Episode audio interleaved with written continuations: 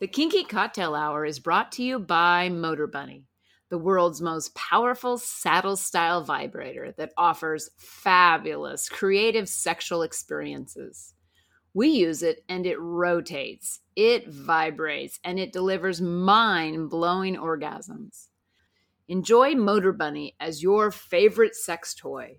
When you order the Motor Bunny, Multiple attachments are included, along with a link controller, which allows wireless control from anywhere. Motor Bunny is the world's most powerful saddle style vibrator on earth.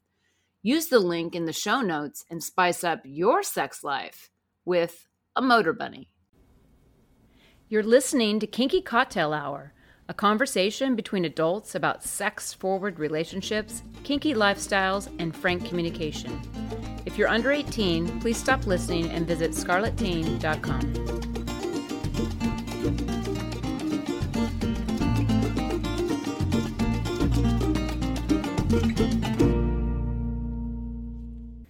I'm Lady Petra, and my pronouns are she, hers, and we.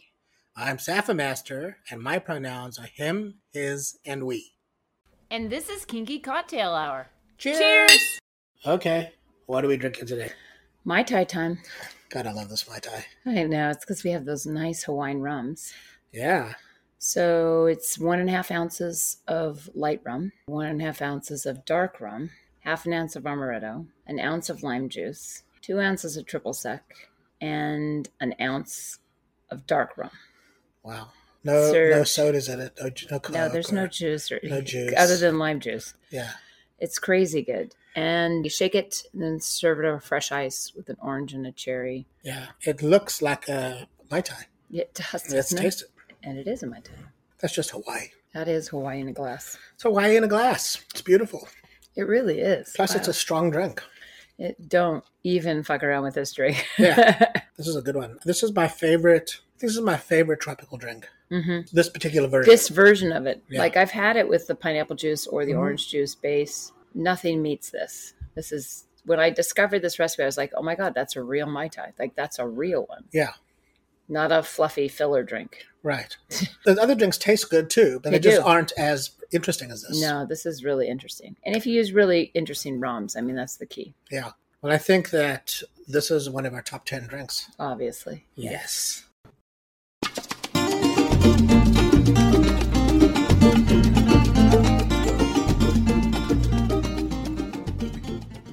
The Kinky Cocktail Hour is brought to you by Slub USA, the world's strongest, most powerful male masturbator. Visit Slub USA at slub, S L U B B USA.com. Today's conversation is brought to you by WeMinder, a behavior chart app for kinky couples like us. Learn more at WeMinder.app.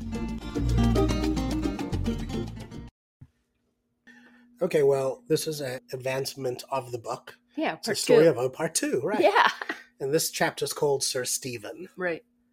And the chapter begins with O arriving at home Mhm. and discovering how her experience at the chateau translates into being at home. Right. And her lover sort of explains listen, nothing's really changed, except that you're still a slave. You can choose to leave me if you wish, but you're still a slave. And you still have to remain available, and you have to wear clothes that are open, and you have to replace your Kneel. wardrobe. You have to kneel. You have to effectively do everything you were doing there here. Mhm. And he was talking about her as if he didn't really care much about what she chose to be with him or not be with him. Mhm. Like she really was just property. Like she was objectified in yes. that way. Yes. And she was contemplating that and thinking, you know, he doesn't understand. Like that's my attraction to Mhm. him. Mm-hmm. So that's kind of the context. And she goes to sleep at the end with him in bed with her, and he, she reaches over to turn out the light, and she sees her ring, and that's sort of the end of the section. Mm-hmm. It's really her first day back. And so for me, it's like a rude awakening for her Right. to realize that what she experienced at the chateau wasn't like a sex vacation. Yeah. right? Like she's actually Right. being treated as a slave Mhm. by the person she loves in every way, hmm you know, to the point of having to replace her wardrobe so that she's always available, keep her legs apart, which is a struggle, hmm you know, because she's used to Keep crossing her her lips, her Yeah. mouth, her mouth all open. that has to be also part of it too. yeah, That's something that people just don't think of. They go to Yeah. resting mouth face. You know what Yeah. I mean? And she has to keep her because every hole has to be ready and Available, available. right. Yeah. yeah. So it was kind of a, an interesting transition from the Yeah. chateau to sort of back to civilian life Totally. as a slave. Yeah, and she noticed things like it caught her breath when she saw the courtyard tiles, that hexagonal. Hexagonal, Yeah. yeah. And she realized that the same as the Rossi chateau. Mm. And so she was just like, oh, similarities. Like, this is. It, she understands what happened, but it's kind of a creepy thing. Like, she's trying to adjust to, like, this is really what's happening. Yeah. you know and then i thought it was interesting and it's probably just european but they talk about the apartment or house that they live in and like they're lovers they have been before he left but she has her room and he has his room Right. it's kind of weird and they even made note that he announced that tonight he would sleep with her so meaning he would come to her room Yeah. which is again odd I mean, the way we think of it, right? Yeah. you know, we think of we have a room that we share. yeah Yeah, I'm I'm fascinated by her experience emotionally of the realization that her slavery really does continue. Well, and they had to get rid of. She had to tr hand over all her panties, her belts, her slips, any s- blouses or skirts that didn't open the front, Yeah. as well as any skirts that were too tight that couldn't be lifted easily, yeah. anything that didn't give access.